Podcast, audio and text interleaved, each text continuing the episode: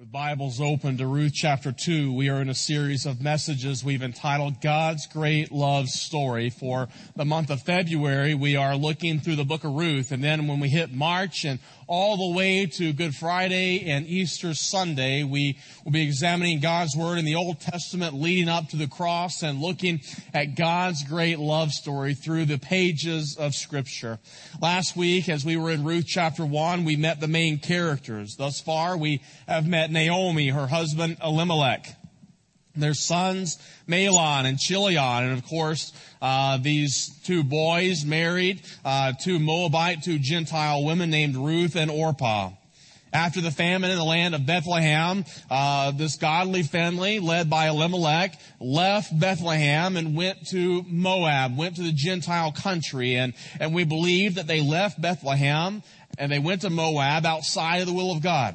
He didn't pray about it. He didn't consider it. He didn't fast about it. He just tucked tail and Ram because he thought this was the best decision. He, he never prayed about it. So it was outside of God's plan, outside of God's purpose for their life. And so there in Moab, they met life's problems. And Elimelech died. The two sons of Naomi died. The, the husbands of, of Ruth and Orpah, these three men, they, they died and they left uh, their wives as widows. And so here's Ruth, a, a Gentile woman, a pagan lady. After her husband's death, she, she clings to her mother-in-law. Ruth received God, the, the God of Israel. She, by faith, trusted Him and she began to follow the Lord. We come now to Ruth chapter 2 and, and I want to present and, and speak on the message of discovering God's will to you today. Discovering God's will. Please stand in the honor of reading God's Word. Ruth chapter 2, we'll begin reading in verse number 1. The Bible says this, Now Naomi had a relative of her husband's, a worthy man of the clan of Elimelech, whose name was Boaz. And Ruth the Moabite said to Naomi, Let me go to the field and glean among the ears of grain after him, in whose sight I shall find favor. And she said, she said, Well, Go to her, go my daughter. So verse three, she set out and went and gleaned in the field after the reapers and she reaped to come to the part of the field belonging to Boaz, who was of the clan of Elimelech. Father, as we attempt to discover your will for our life today, Lord, speak to us from your word, we ask in Christ's name and God's people said. Please be seated. One of the most often questions as a pastor that I am asked is, what is God's will for my life? Does God have a will for my life? Does God have a, a plan for my life? Does God have a purpose for my life? Is, is there a plan out there for any of us? And I want to talk to you this morning about not only does God have a plan for your life, but how you can discover God's will, how you can discover God's plan, God's specific purpose for your life. And so we see from Ruth Ruth discovered God's plan for her life. Ruth understood that God had a specific purpose for her life. And as He had a specific plan for her life, God has a specific plan for your life. But if we want God to work in our lives and accomplish His purpose in our life, then certain conditions must be met. And I believe that these conditions are illustrated in the life of Ruth. So there's four I want to give to you straight from chapter two of the book of Ruth. The first one is this. If you're taking notes, write it down. Number one, condition number one, believe in a God who has a will for your life and he wants you to know it. That's condition number one. Believe in a God who has a will for your life and he wants you to know it. You see, God is committed to you. God is committed to seeing his plan and his will and his purpose brought out in your life. Now, there are certain things in the scripture that we don't have to pray about that, that are clearly God's will for our life. It's God's will that we don't tell a lie. It's God's will that we live a holy life. It is God's will that we study His Word, that we have a prayer life, that we grow spiritually. And you see, this is a will and a plan and a purpose for every believer. This isn't something you have to pray about. You don't have to pray, Dear God, should I read my Bible today? The answer is yes. You should. God tells us that there are certain things that are His plan and His purpose for every life, every person who follows Him. And, and so we know that broadly speaking, there are certain items, certain things that, that are His will for all people. But specifically, specifically? What, what is God's plan specifically for me? Because you see, God has called me to do something He's not called you to do. God has gifted you in ways that He has not gifted me. And so you can do things that, that I cannot do. What, what specifically, what specific plan does God have for us? There's a beautiful verse here in chapter 2 of verse 12. I, I want us to look at it. Verse 12 of, of chapter 2 in speaking with God, the Lord repay you for what you have done, and a full reward will be given to you by the Lord, the God of Israel, under whose wings you have come to take refuge. Under his wings. Now, Bible scholars are debating as to what that means, the wings of God, because ultimately God is a spirit. He's not a bird. And so what, what are they, what are these wings? What are the wings of God? And so scholars are, are split on what the wings of God are. One group of scholars believes that it refers to the wings of God as being the wings of, of a mother hen who, who gathers her brood. But I prefer to think of the wings of God as being wings of angels of the presence of the Lord those angels around the very throne of God. Those powerful and, and majestic beings that, that are near to the very heart and majestic throne of God. Under his wings, there is the presence of God. There, this personal, intimate relationship with God lies. And you know, especially when things don't make sense in life, when calamities come, when problems come, we can run to the wings of God. We can seek His presence and there we can find safety. Psalm 57 verse 1. This is a verse that my pastor, Jack Graham, gave to me a few years ago when my brother committed suicide. And that verse has, has resonated in my heart and has brought me in times of calamity to the wings of God. Psalm 57 verse 1. Be merciful to me, O God. Be merciful to me, for my soul trusts in thee. And yea, in the shadow of thy wings will I take refuge until all of these calamities be overpassed. You see, Ruth had come under the care, the, the providential care and grace of the wings of God. Ruth had experienced hard times. Ruth, Ruth was newly married and, and there she was living with her husband. Her husband just died and, and now her whole world has, has tipped upside down. But the Bible says that she returned back to his land. He, she returned back to Bethlehem. She said, my God will be your God and, and, and, and or your, your God will be my God and where you go, I will go. And she said, I will submit everything to him. She knew God personally. She became a friend of God. Then look at verse three we just read it, she left and she went and she gleaned in the field. Now the reason why she did that was because of a reality that was in Ruth's life. Naomi and Ruth, they were poor. In fact, they, they didn't have two red pennies to rub together. They, they were dirt poor. They had nothing.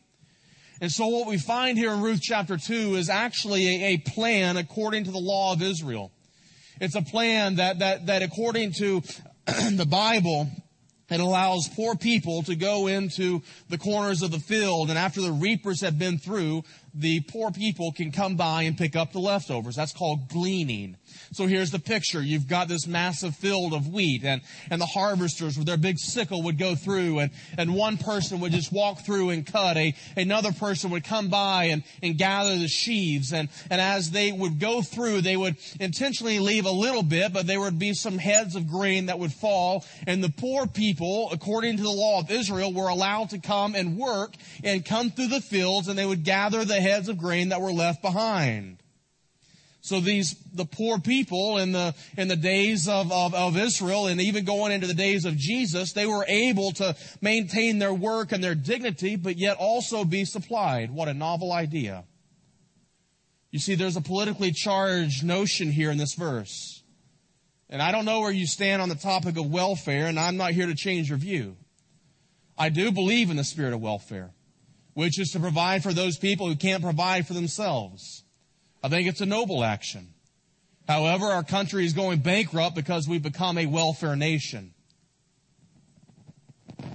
It's where people want to take handouts for free and they don't want to do any work for it. I'm all for supporting the elderly. I'm all for supporting the widowed. I'm, I'm all for supporting the mentally handicapped. I'm all for helping families who are down and out. I'm all for food stamps and assistance for people who have lost their job. The Bible teaches, in fact, that we're to help the poor and the downtrodden. These things are noble. These things, these things are very much biblical. However, just with anything, people take advantage of the system. Which leads me to another principle we find in the Bible. It's something I pray that our nation begins to heed because if we don't, we're going to implode from within. And it's simply this. If you won't work, you won't eat. I know,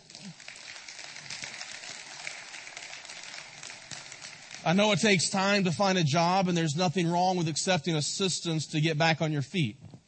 We have church members who I know personally who have lost their, their job a long time ago because of the economy. And they have looked and they have looked and they have searched and they have searched for a job and they couldn't find anything. They needed, they needed assistance and they received assistance not only from the church but also from the government and that's not wrong. There's nothing wrong with that. If you're looking for a job and you can't find a job, it's not wrong with taking assistance. That's why the system is there. But the system begins to break down. The problem comes in when able-bodied people who would rather live on the assistance and not ever attempt to find a job. Now, I'm not being political here. I'm not spouting a, a Republican or a Democrat ticket here. I'm not being political. I'm being biblical. Right here in Ruth chapter 2, we find God's welfare system. You allow the poor people to come in and those who, who are down and out, those who, who have been in rough times like we find Ruth and, and you allow them to work. You, you bring them in and you, you make sure that everybody is taken care of, that no one is going hungry, but still yet you're enabling people to work. God provided a, a work ethic for people, even poor people who didn't have anything. This wasn't a handout. They were to go to work and they were to go in the corners of the field. And so Ruth, she became a gleaner. She didn't think that this is where she would be. This is not what she should be, but yet this is where she found herself. And there she's looking for leftovers. Scripture says as she was going, now she, she had permission, she asked permission of Naomi to go, verse 3, look at it. She happened to come to the part of the field belonging to Boaz, who was of the family of Elimelech. Now isn't that interesting? She happened to come to the particular field belonging to Boaz. Now this does not mean that this was coincidence. But yet this was divine appointment. This was the providence of God. Here, she, come to, she came to uh, this field by the grace of God. She was there under the sovereign grace of God, not by fate, not by dumb, blind luck, but she came to this field not knowing who owned it, and she came to this field, and it just so happened this was the field that belonged to Boaz. By providence of God. Now, did you know that God is working providentially in your life? The same way He was working in Ruth's life, He's working in your life if you're a believer. Even if you're not a believer, God's working in your life, bringing you to Christ. God arranges the circumstances of our lives and the conditions of our life. God is faithful in this way. God is faithful. You may find yourself right now gleaning in a field. You're poor. You, you, you, you lost your job. Either you're poor physically or financially or, or health wise or spiritually. And you come and you say, I should not be here. This is not where life should have brought me. Everything was going well and then all of a sudden the rug was pulled out from me and, and I find myself now gleaning through this field with, with, with others who, who don't have anything and now I find myself picking up the leftovers. God, where, where are you in this? Where are you in this? You're never going to discover the will of God for your life until you ultimately believe that God is not against you, God is for you. And sometimes, listen to me, sometimes God allows you to go through hard times in life. Oftentimes, He allows you to go through hard times of life as He did with Ruth in order to bring you to the field. Ruth had no idea who that field belonged to. But yet, while she was gleaning in this field, God knew the whole time. Listen, friend, you may be gleaning in a field and thinking everything is against you, but this is the God's divine appointment for you to be right where you are to receive receive the blessing he's about to give to you. It, it doesn't make logical sense, but it makes spiritual sense. Number two, If we're going to understand God's will, we must make a full surrender of our lives to the Lord. We must make a full surrender of our lives to the Lord. This plays off of number one. Ruth said it last week. Your God is my God. Your people is my people. She made a choice. And in, in, in, that very moment, she made a choice and she began to do something very important. She began to work and, and her character began to grow. God worked on her character. We see her character coming through scripture and, and a very little thing. In the, the verses that we read, she actually asked permission from her mother-in-law to go and glean in the field. She didn't have to have permission. This was the law, the law of the land. If you wanted to go glean, you can go and glean. But yet she asked permission to go. We see her commitment to go and, and to follow her mother-in-law, Naomi. Somebody once said, well, that is the height of spiritual holiness. You know Ruth had to be next to God if she's going to follow and live with her mother-in-law. Don't amen that, brother. Careful. We're going to move on from that, brother, all right? Don't want to touch it. My mother-in-law may be watching, and so I love you, Paula. But she had a love for her family. She trusted God. She, she made a full surrender. It's what Proverbs chapter 3 verses 5 and 6 say. Trust in the Lord with all of your heart. Lean not on your own understanding, but in all of your ways acknowledge Him and He will direct your path. You see, it's, with God, it's a matter of the heart. It's a heart attitude to understand and realize the will of God. It's a heart attitude. In all of my ways, in all of my heart, I acknowledge you. Psalm 37 verse 4. Delight yourself also in the Lord, and he will give you the desires of your heart. The scripture says, commit your ways to the Lord, and he will bring it to pass. Don't be afraid to unconditionally surrender your life to the leadership of the Lord. Believe in a God who leads you. Believe in a God who loves you and who, who will lead you to the wonderful plan that he has for you. Thirdly, be faithful where you are right now, doing what God has designed you to do.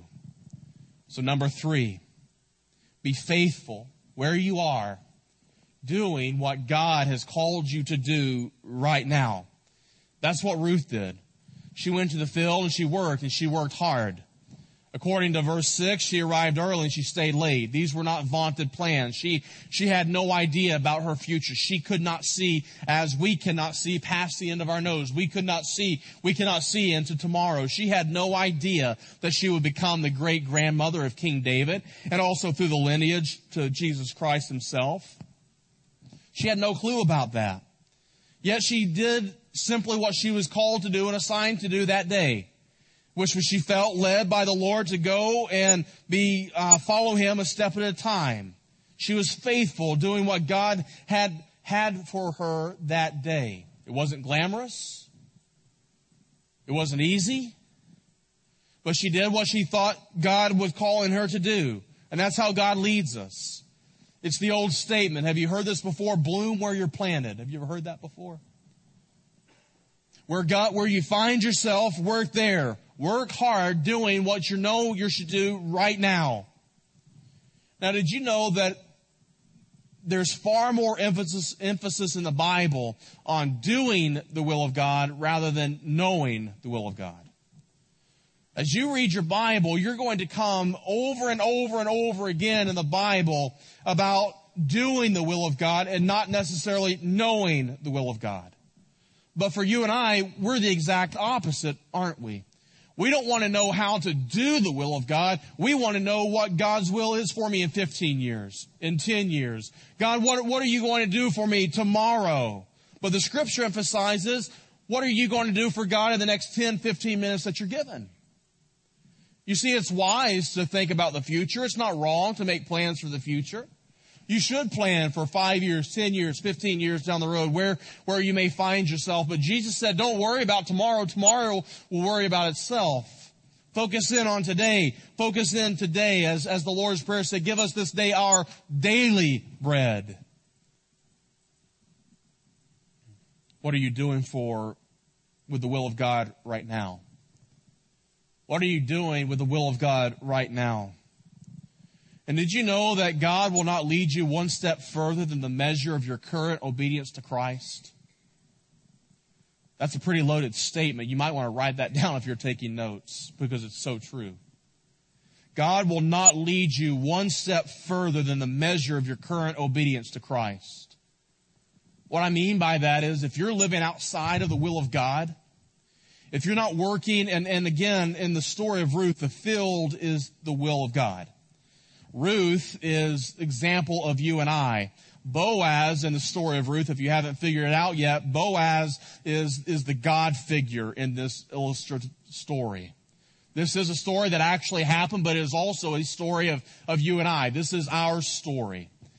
And when you're working in the field or you're in God's will, then God is going to take you step by step by step. But Christian, listen, you can be a, you can be a child of God, but yet be outside of His will, not working in His field, not worried about uh, what am I to do for God today. We we just set our our life, our spiritual life, in in cruise control, and we just say whatever happens, happens. Let let somebody else do it. Let somebody else take that uh, let, let somebody else hold those babies. Let somebody else teach that class. Let somebody else do this. Look how many people we have in this church, and, and we have two services that are full like this in both services. There's, there's somebody else to do it. If you want to know what God's will is for you tomorrow, you need to be experiencing God's will for you today. And we should never, listen, I, I don't want to go down this road because we, we, we only have a set amount of time, but we should never have to ask for volunteers in a church this size. There should be so many people who are willing to say, whatever I can do. If that means driving a golf cart, if that means holding a door open, if that means teaching a class, that means holding a baby. I was in the kindergarten class. I read a story with them during our life group hour, and, and we have uh, so many kindergartners out sick today. But but that class is burgeoning to the seams with with kindergartners who we, we, we have children who who need people to just love on them and, and hold them and talk to them and teach them. We say, "Oh God, lead me to do something great," and God says, "Look." I, I've told you to give just one thin dime of every dollar that you make and give it to the service of Christ. We say, Oh God, what is your will for my life? And God says, I told you to be my witnesses in Jerusalem and Judea and Samaria and the other parts. I told you to share your faith with others. Oh God, what is your will for my life? And he says, I've told you to be faithful in your walk and, and your devotion to me, to be in his word. And it's as if God says, if you're not going to be faithful to me in, in, in, these small things, how do you expect me to bless you in the days ahead? All they, where the amens go. You see, it, it, we, we want to talk about God's will tomorrow, but we don't want to do what it's going to take to get there, do we? You see, life is a series of steps. And if you're not in God's will today, you're not going to be in God's will 15 years from now. You must set yourself, set the trajectory of your life right here. And as you begin to take these small steps and you're faithful in what God has called you to do today, in those little things, those things that He's called all of us to do, then as we're faithful in those little things, He will begin to show His will for your life more and more and more. He that is faithful in that which is little will be made faithful in that which is much. Jesus said, if you're faithful over small things, I'll make you ruler over many things. Do the will of God in your life as you understand it right now, today. And then number four, wait on God and be patient. Wait on God and be patient. That's what Ruth did. She, she waited on God. She was patient. She was determined. She stayed and she worked hard. You know, sometimes, sometimes God works slow. He works slow. Sometimes we're praying and, and, and we're saying, God, we wonder, God, are, are you ever going to come through? God, where are you at?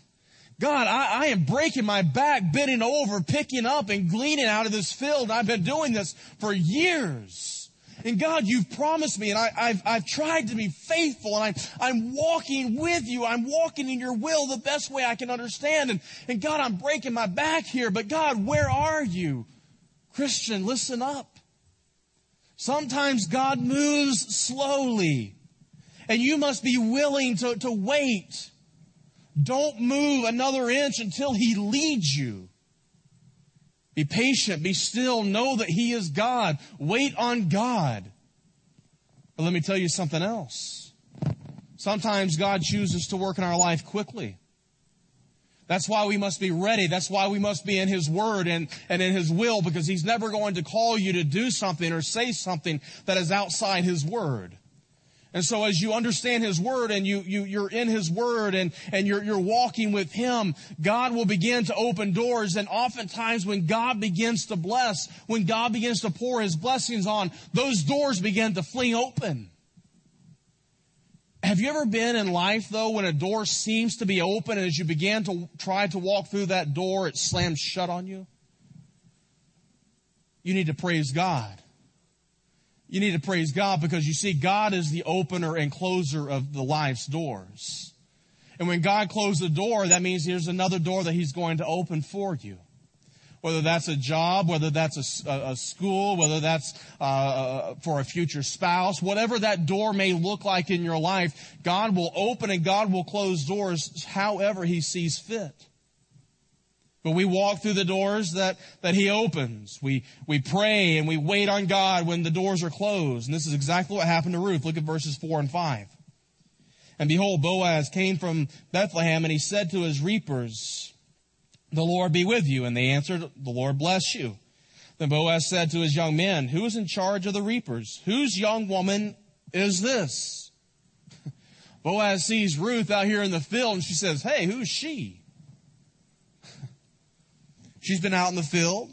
Understand this. She's, Ruth must have been a, a gorgeous woman because she wasn't out in the evening gown, uh, out there in the field. She'd been out there all day. Her hair wasn't done. Her makeup wasn't on. She was wearing torn and beaten clothes. I don't know what you said, but I want to keep going. She's working hard. She's working hard. She hasn't fixed her hair. She's not done anything. And Boaz saw her character.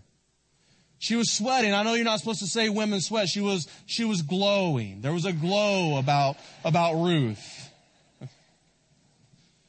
And Boaz looked and she, he, he saw past her glowingness and, and past her, her work clothes and she, he saw her heart. Remember, Boaz in the story is representative of God. Ruth in the story is representative of you and I. We come to God with torn and tattered with nothing not one thing can we bring to God, but yet God looked at us and He said, I, there's something about that person. You're my child. Come here. And we see that with Boaz and Boaz sees Ruth and, and he says, who is she? Bring her to me. He, he, he saw her character. He saw her commitment to the Lord. He began to bless her. Ruth was in need of a blessing and Boaz was capable of giving a blessing. Yet another sermon in that statement. So many in this room are praying for a blessing. But there are others in this room and God has, has, has brought you to the place in your life where you could actually be a blessing to someone else. Maybe God has called you to be a Boaz. Maybe He's blessed you financially or He's blessed you with, with gifts and you can use those gifts or you can use that money in the work of the Lord and you can bless someone who, who is praying for a door to open, but yet uh, God is going to use you in His providential plan to open that door for someone else. Hmm. That's what happened here. Boaz said in verse 8, he said, I'm going to make you a promise. I'm going to bless you. He said, I don't want you to go anywhere else. I, am going to take care of you. You don't need to run to any other fields. You don't need to run here or there. You stay right here in my field. Again, Christian, listen, you don't need to go into the world to be satisfied. You stay in God's field. You stay where God has planted you, where God has you. And it may be hard. It may be rough. It may be, uh, it, it, it, may cause even problems in, in, in, your own, in your own life. It may cause stress and, and issues and problems. But, but yet God says, stay in my field. Stay with me don't leave. Don't forsake me, for I will not leave you and I will not forsake you. Don't run to other fields. Be with me. I'll meet your needs. Boaz says, I'll make you a promise. Not only did Boaz make a promise, he said, I'm going to protect you in verse 9. He gave her a promise. He said, you can come here. Then he said, I'm going to protect you. He, he, he said in verse 9, he told the young men, don't touch that girl. I'm protecting her. Then Boaz said, he, not only did he give her a promise, not only did he protect Ruth, but he also said, I'm going to provide plenty for you. Verses 14 and 16 tell us that Boaz told his reapers, he said, everything that I told you about reaping, I want you to forget. I told you in reaping that the goal of reaping was to grab as much of the, the head of, of, of the grain that you possibly can. And the more grain you bring in, the more you get paid. Now I want you to forget everything I told you. Because you see, my, my, my heart is now heavy for another person. And when you go and I, when you glean, I want you to intentionally to drop a lot of that head of grain on the ground. Because you see, somebody's going to come behind you and they're going to pick that up. You see, he provided plenty for Ruth. This is exactly what he's done for us. When we wait on God, when we're discovering God's will, he's made us a great and wonderful promise, hasn't he not? How much more, Jesus said, how much more will your Father who is in heaven give good things to those who ask? He has given us great and mighty promises right here in His Word. He's also said He will protect us. The Bible says that no weapon formed against us shall prosper. So not only has he given us a great promise, but he's also told us that he's going to protect us. And then he also said, I'm going to give you plenty. I'm, I'm going to provide for you. I will supply all your needs according to the riches, according to his riches and glory in Christ Jesus. You see, God is able to do exceedingly abundantly above all that we can ask or think. I don't know where you find yourself today. Maybe you find yourself as a non-believer. God's will for your life as He's pursuing you is to bring you to a place to where you come to the realization that you need a Savior. His name is Jesus. He died for you. He took your sins away. So God's will for your life, if you're not a believer, is to be a believer. If you are a believer, God's will for your life is to follow Him day by day. And as you follow Him day by day, as you begin to, to, to, to, to work and to serve God in the, the little things, He will begin to reveal His ultimate plan, His ultimate purpose for you as the days come along.